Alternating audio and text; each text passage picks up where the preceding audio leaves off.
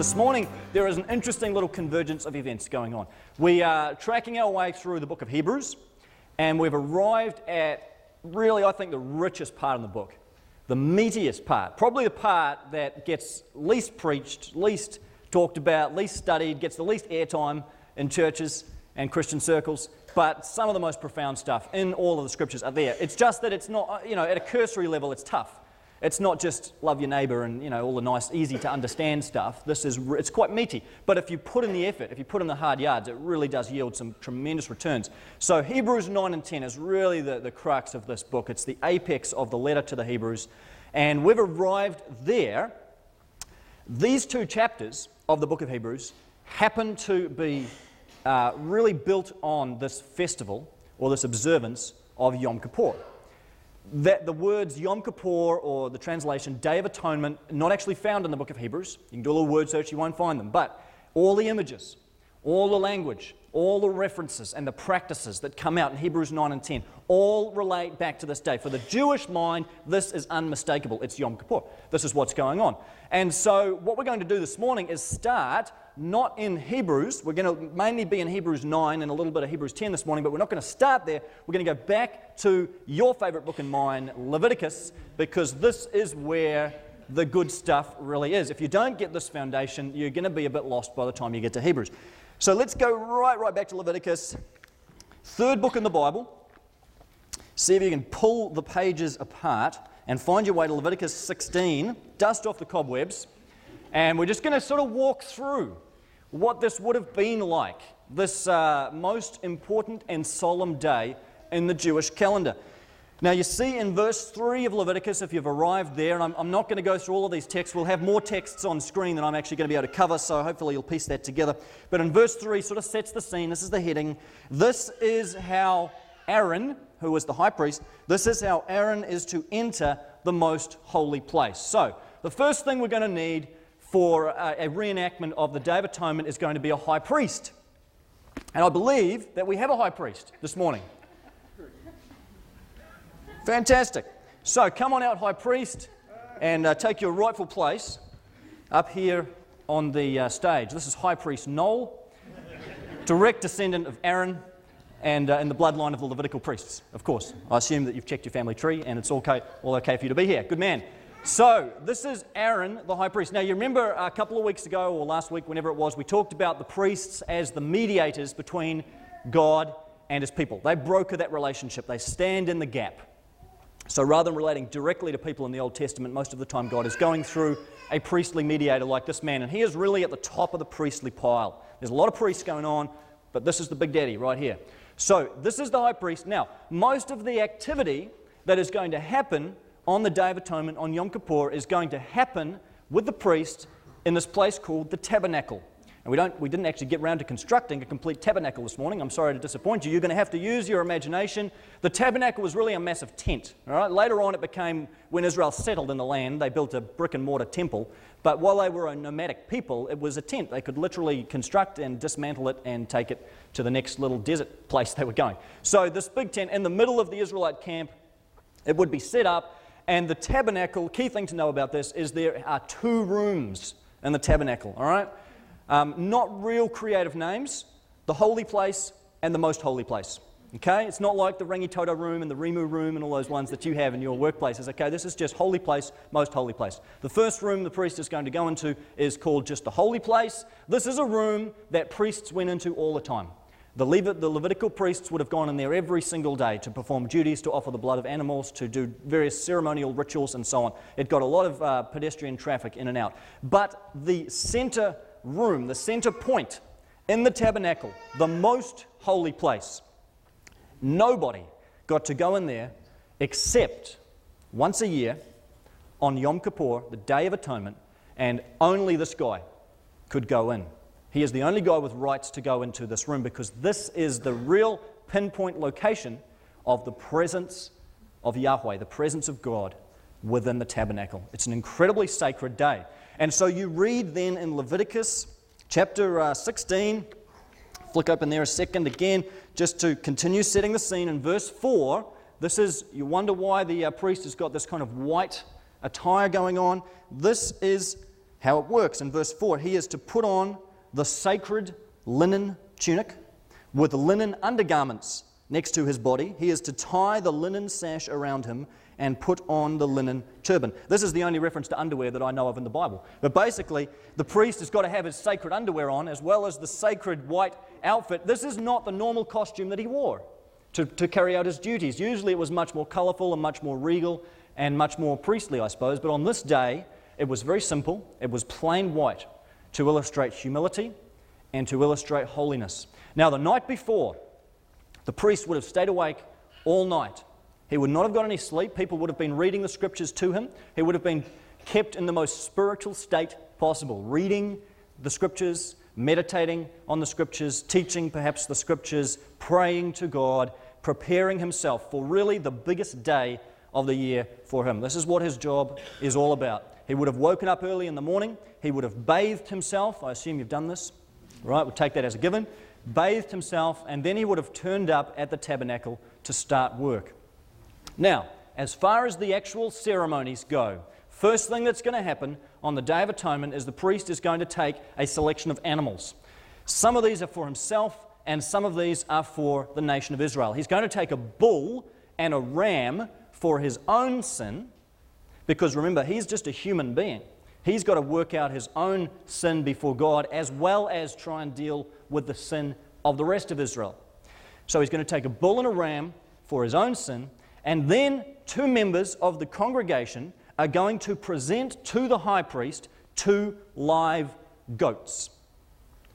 These goats, I believe, are on standby this morning, and we have secured them for this purpose of reenacting this uh, solemn event. So these are going to be the two live goats. They're going to come and be presented before the priest to do, well, I think you know what's coming. Now, what's happening here is that these goats are going to be given specific roles on the Day of Atonement. And the priest is going to determine what these roles are by the casting of lots. One of these goats is going to be designated for the Lord. Right, that's how the text reads in Leviticus 16. The other goat is going to be designated literally for Azazel. And we'll talk about what that means in just a minute. So, what we're going to do, we've got a red lot and a yellow lot here. We're Going to have the high priest draw one out. Let's say the red lot is the goat that will be for the Lord. The yellow lot is the goat that will be for Azazel. So the priest will take one of the lots without looking at it, lay it over the head of the goat, and then reveal it to see which goat is which. So, would you like to carry out that ceremony? You'll place it over the head of, come and place it over the head of this goat here. And let's see who this goat will be. This is the goat for Azazel. Okay, so this goat over here is going to be for the Lord. This is how it's determined. Now, these goats are going to just hang tight for a couple of minutes because first the priest has got to deal with his own stuff. He's got to deal with his own junk before God. All right, so can these goats just hang tight for, for, for just a tick? The priest is going to take, we couldn't quite find a bull this morning, sorry about that, but he would normally, he would normally take a bull at this point, and this is where the, the most sort of uh, breathtaking part of, of the day comes. He will enter the most holy place. Let's say that that is represented by this area of the stage, carrying the blood of a bull that he has just slaughtered, and he will take this into the most holy place. He'll walk through the outer room, out of the holy place, into the most holy place. When he gets in there, the first thing that he would normally do is create a smoke screen in the most holy place because even in the very presence of God, this, this holy room, there is still the idea of distance. And this is the mystery that is to shroud the presence of God. So the priest would actually burn incense, send up a smoke screen to shield himself from the presence of God. Then he's going to take some of the blood of the bull that he's sacrificed for his own sin and he's going to sprinkle it around the most holy place, particularly on what is called the Ark of the Covenant. That is a, basically a big chest, a big ark box that contains the scrolls of the law, a jar of manna in the wilderness, and various other items that were incredibly sacred. That really is the absolute pinpoint location of the presence of God within this room So the priest will sprinkle some blood on the various articles of the most holy place. Wait your turn. and then he's going to come back out of the tabernacle. The first part is over. All of this so far is just dealing with the priest's stuff, dealing with his sin before God. But now comes the fun part. He is going to take the goat that is for the Lord, which I believe is this one over here. This one was for Azazel. So he will take the goat for the Lord, and then, animal lovers, you're not going to like this. He will slit the throat of this goat, and he'll catch its blood in a bowl. Have you got your knife? Oh, we're not actually going to go quite that far. That's right. Nobody tell the SPCA what's happening here. And so, poor little goat for the Lord is now dead. It is a carcass, and its blood is collected, a good portion of its blood is collected in this bowl. The priest is now going to do exactly what he did with the blood of the goat, with the, uh, with the blood of the bull, with the blood of this goat. He's going to go into the most holy place for the second time, and he is going to sprinkle the blood on the Ark of the Covenant. And what he is doing symbolically by sprinkling this blood is he is saying to God, Lord, will you accept the blood of this animal in exchange for my blood and the blood of all the people? It's basically a, a transaction between God and his people and offering the blood of a goat in exchange for what really we deserve, which is death, our blood to be spilt, our blood to be poured out. So, this is an exchange here. He will sprinkle the blood over the Ark of the Covenant to symbolize that act. This is a little bit longer ritual with the goat. He'll then come out into the outer room, the holy place, and he'll also sprinkle blood in the outer room to cleanse the pollution of sin that's accumulated over the past year. Once he's sprinkled some blood in the holy place, he's then going to come right outside the whole tabernacle to the main altar outside where the animals were killed, and he's also going to sprinkle some of the goat's blood there as well. All of this is to symbolize the cleansing of the tabernacle from all the pollution that has accumulated through acts of sin and the sacrifices that have been made over the last year. Remember, the Day of Atonement is an annual festival, so everything that's gone on over the past year is now being dealt with in a pretty dramatic way. So he sprinkled now in three places the blood of this goat, which represents the exchange of this goat's blood for the blood of the people of Israel, a blood sacrifice given for their sin. At this point in the day, all of the sacrifices, the blood sacrifices, are over. But the most intriguing part of the Day of Atonement is still to come because now the priest's attention turns to this other goat this goat who is designated for Azazel. And literally, Azazel means the one that carries away. When the Bible was translated into Latin, this became translated in the way that you're probably reading it in most of your Bibles now the scapegoat. And that's where that word comes from. We talk about scapegoat all the time. That it, it comes right back to this practice in the book of Leviticus the goat that departs, or the goat that carries away. This goat will be brought before the priest. Come on, come on. He doesn't like, he knows what's coming here. He will be brought before the priest, and the priest will lay his hands on the head of this goat, and he will confess over the goat all the sins of Israel. Now, I've got a list of all of your sins, just I thought we'd read this out. No, I didn't do it. But can you imagine what this would have been like? I, we, we can only assume that this wasn't specifically every sin that was committed by every single person. That would be just unworkable. Probably in general categories, the priest would have publicly confessed the sin of Israel. Lord, we have betrayed you, we have transgressed you, we've lied to our neighbor, we've cheated on our brother, we've defrauded people in business, we've not loved our families as we should have loved them. We've not uh, had the kind of temperament that we should have had of love and compassion on our neighbor and on the person who is uh, of lesser means than ourselves. Lord, we've coveted, we've stolen, we've committed adultery. All these categories, probably represented in the Ten Commandments, would have come out now. All these things that we have done to violate the law. We haven't kept Sabbath as we should have. We haven't been eating all the right foods. We've eaten unclean foods, Lord. We've eaten far too much food, Lord, at times. You know, all these different things that would have happened, the priest would confess them before the Lord. And again, imagine yourselves, this was quite a public ceremony. Even though the average Israelite wasn't allowed inside the tabernacle, they would have been listening eagerly outside. You know, you can imagine families huddled around with their children listening as the high priest undertook these actions, wondering what was going to happen, thinking of their own transgressions now. And the symbolism that is going on here is that the sin of Israel is being transferred onto this goat away from the people and onto this poor little goat for Azazel. And then here's what's interesting once the priest has finished his prayer of confession, he doesn't sacrifice the goat. This goat is kept alive and is released. And the goat will be taken and be handed over to another uh, priest, one of the Levitical priests, and that person will then lead the goat out of the tabernacle complex to represent the sin of the nation, the sin of the people being taken away. Think of what this would be like as you're watching this goat laden down with your sin and my sin being led out of that tabernacle complex. It's a pretty solemn moment. It's a moment when we're reflecting on our own hearts and we're thinking about the things that we've done wrong being transferred, being handed over to this goat. And this goat wasn't just led outside the camp.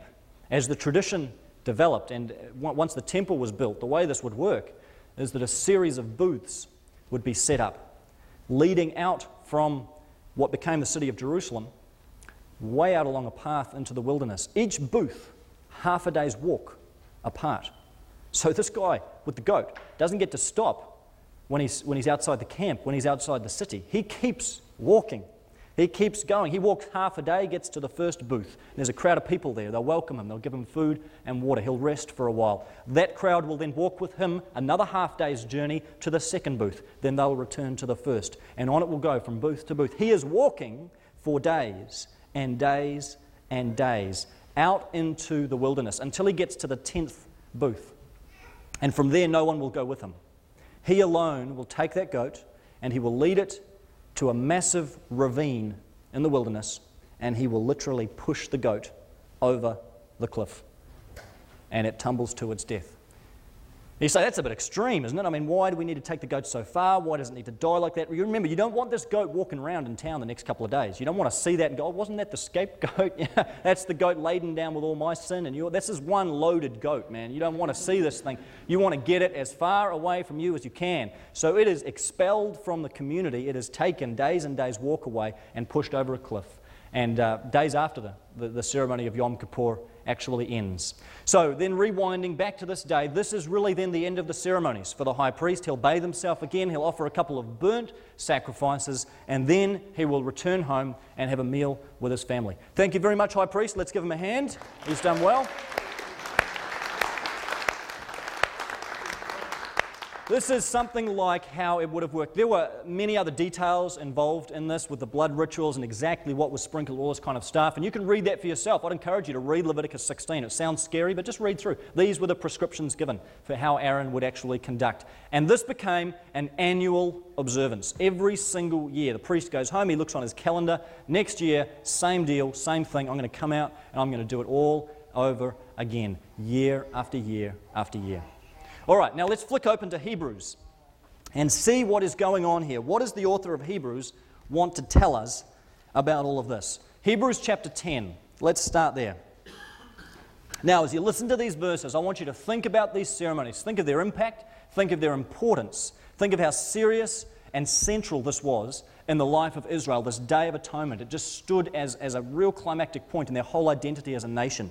And here is what the author of Hebrews says at the beginning of chapter 10 The law is only a shadow of the good things that are coming, not the realities themselves. For this reason, it can never, by the same sacrifices repeated endlessly year after year, make perfect those who draw near to worship. Otherwise, would they not have stopped being offered? For the worshippers would have been cleansed once for all and would no longer have felt guilty for their sins.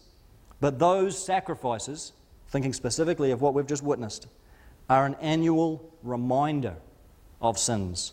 It is impossible for the blood of bulls and goats to take away sins.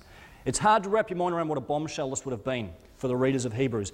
The, these sacrifices that had happened, this incredibly important day, the author of Hebrews is saying all the ritual, all the sacrifices, all the palaver of what went on at Yom Kippur, all of that Day of Atonement stuff never actually atoned for anything. It never actually dealt with sin. You say, well, that's crazy. How, how on earth could that be? This is exactly what it was instituted to do. It was called the Day of Atonement. It talks about the cleansing of sins. Look back in Hebrews chapter 9, verse 10. They, referring to these sacrifices, are only a matter of food and drink and various ceremonial washings, external regulations applying until the time of the new order. You see, the best that you're going to get under the old system is an external cleansing. The best, looking back now from our vantage point in the New Testament era, the best that you got under the old system and the Day of Atonement was this kind of outward, external cleansing. It was a ceremonial atonement. It was a ceremonial dealing with sin. It was an outward cleansing. It brought you back in line with the prescriptions of the law. But what it could never, ever, ever do is really deal with the heart problem, the heart of sin, the, the, the, the woven stains of sin into the fabric of our lives. The Day of Atonement was just simply impotent at actually dealing with all of this stuff. So you say, well, hang on, this doesn't make sense because why would God institute a day that didn't achieve what it was supposed to? Did God set something up that didn't actually work? Did God establish a system that actually failed? No, it actually achieved precisely what it was supposed to. It actually achieved precisely the effect that God set it up to achieve. Look back in Hebrews 9, verse 9. This is an illustration for the present time, indicating that the gifts and sacrifices being offered were not able to clear the conscience of the worshipper. The key word in there is illustration.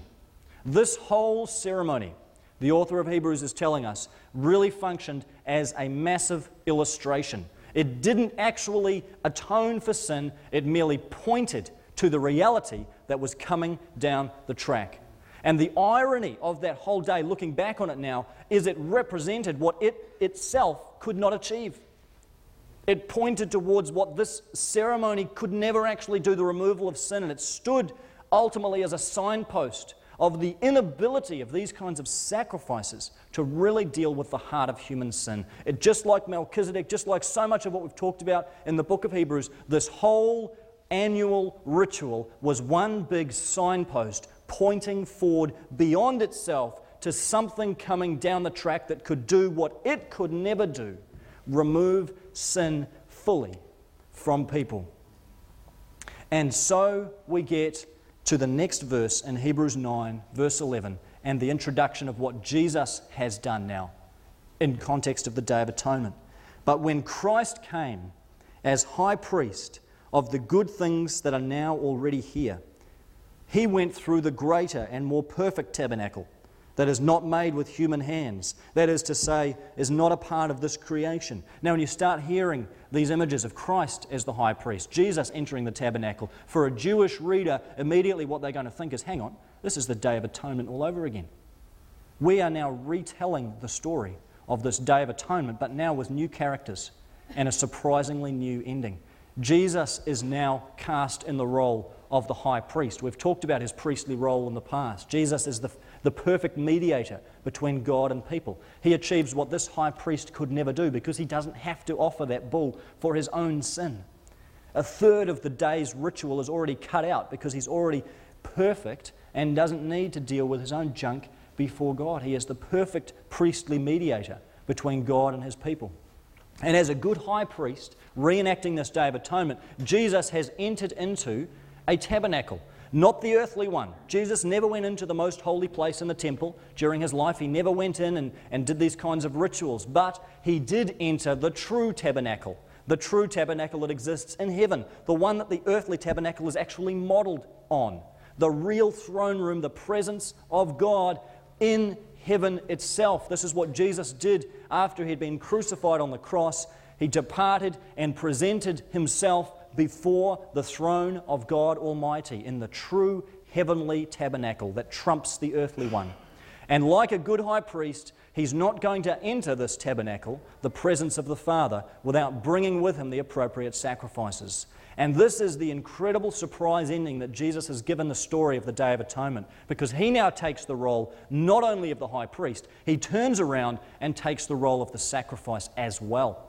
He takes the role of the animal sacrifice. It is his blood that is spilt. And so Jesus assumes the role of these two goats that we've been talking about. He assumes the role of the goat who was for the Lord, the goat whose blood was spilled and sacrificed and offered before God. This is what Jesus has done on the cross in offering his own blood in exchange for ours. Should have been our blood, should have been our death, should have been our judgment. Jesus has offered his instead. He said to the Father, Take this and, and, and free them and redeem them on my behalf. And we're going to talk in a couple of weeks. Randall's going to do a whole sermon on blood. it's going to be quite queasy, but it should be fun because the significance of the blood in the scriptures goes right back again to the Old Testament. Jesus has fulfilled the role of this goat for the Lord, but interestingly, he has also fulfilled the role of the other goat, the scapegoat. This goat for Azazel. Because what the high priest did symbolically with this goat confessing over it the sins of Israel, transferring those sins onto the head of the goat, God the Father has done in actuality on the cross. The cross stands as the true Day of Atonement, when what was illustrated at Yom Kippur actually came into effect. As Jesus hung on that Roman cross, God the Father transferred your sin and my sin, everything that is wrong with us, everything that is wrong with the world, onto his son, Jesus Christ. Often that's such an abstract concept for us, the sin of the world, and we just gloss over it. But think, friends, this is your junk. This is my junk. This is our baggage. This is the rubbish that accumulates in our lives. This is all of our mistakes, our failures, those hidden dark secrets, those regrets that we have in our lives, those things that have haunted us, those personal shortcomings that we sit with and live with even right here now, our insufficiencies our inadequacies, our selfishness, that selfish streak that just runs through every single human heart, everything that wears us down and weighs us down, everything that we will do in the future, that we will stuff up, mess up, screw up, all of that, all the stains of sin that we've accumulated in our lives that blemish and stain us, and we can't. We try and wash them out. We try and medicate ourselves. We try and repress them. We try and move on. We try and ignore them. We try and just get on with life, but we cannot get rid of that stuff all those scars in your life and my life that cause us to walk continually with a limp that we wish there was some end to, we wish there was some freedom from. Every single trace of all that junk, God transferred onto His Son, Jesus Christ, on the cross. Everything that's wrong with you, everything that's wrong with the person sitting next to you, and the person sitting next to them, from the entire span of human history, it all went onto Jesus. And he died, and his body was taken away. And at that moment, he became for us Azazel, the scapegoat, the one who carries away. So that for those who name the name of Jesus, who believe and follow him, their sin is completely and totally removed. Think of the image of the goat walking down the aisle, taking sin away. That is the metaphor, one of the richest images in the scriptures, I think, of describing and painting for us what Christ has done, taking that sin away, removing it as far as the east is from the west. That doesn't mean it never happened. That doesn't mean eh, our memories are erased. That doesn't mean God's memory is erased. But it means all the consequences of that stuff, all the implications, all the guilt, all the shame, all the fear that is associated with those acts and thoughts and words that have dishonored God, all of that now is completely and utterly removed from us.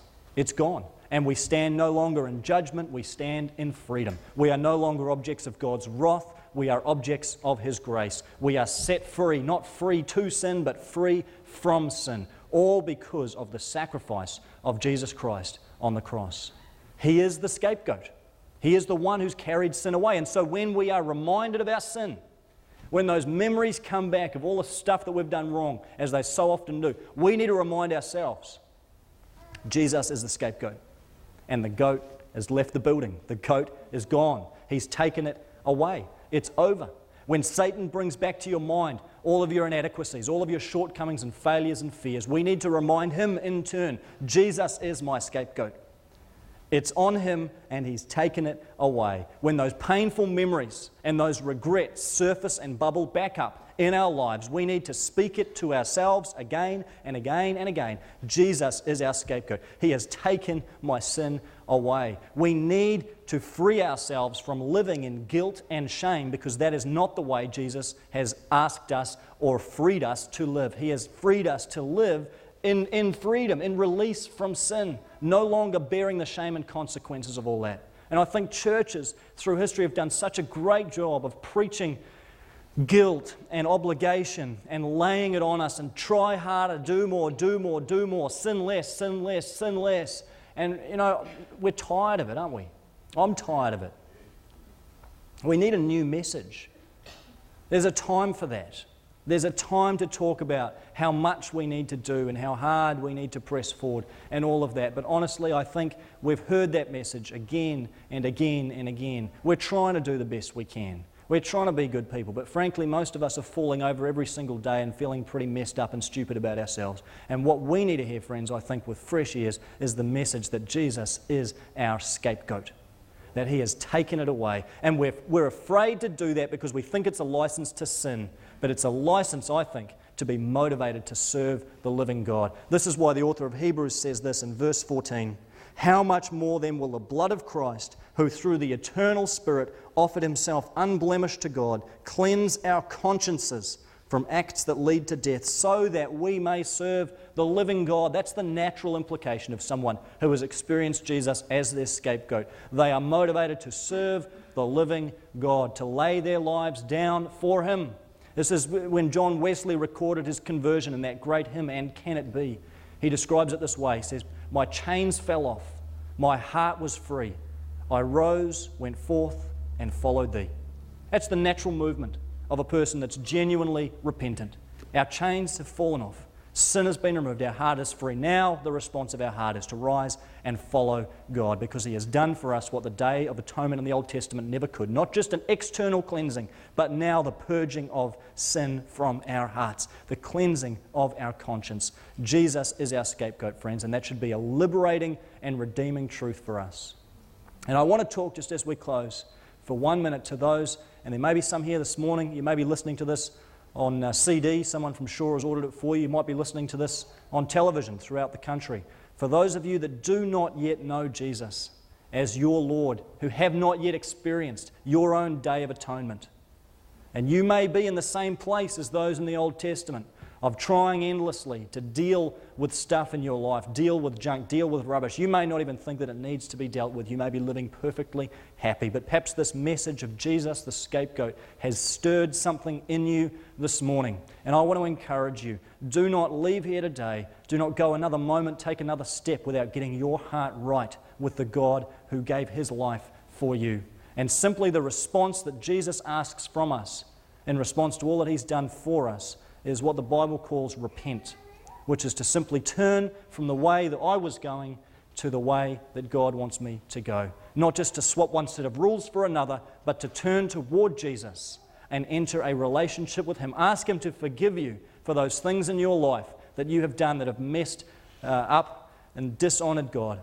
And He will do it because of Jesus and what He's done on the cross. Ask Him to give you that brand new start, to enter a relationship with you to cleanse your conscience from everything in your past and wipe that slate completely clean. That is a decision that you can make today, and I would encourage you. You can do it simply by talking to God, coming honestly before Him, and handing your life over to Him and saying, Father, my life is no longer yours, mine, it's yours. I'm in your hands. I want to go your way. I want to do your will. And I thank you that Jesus is my scapegoat. He's taken my sin away. I'm going to be available at the end of the service if you'd love to come and talk and pray more about that and share. And I can share some steps that you can take to start that new life as a follower of God. Let's pray together. Lord, we thank you that you have sent Jesus as our scapegoat. We thank you for this illustration so far back in the Old Testament of what Christ would be and what he would do and what he would achieve. We thank you for the richness of this metaphor of Jesus as our scapegoat, the goat that has taken sin away. And we thank you for the profound truth that it offers, the removal of sin in our life. Lord, I pray you'd help us to experience that not only in our minds but in our hearts. Help us to live out of that reality.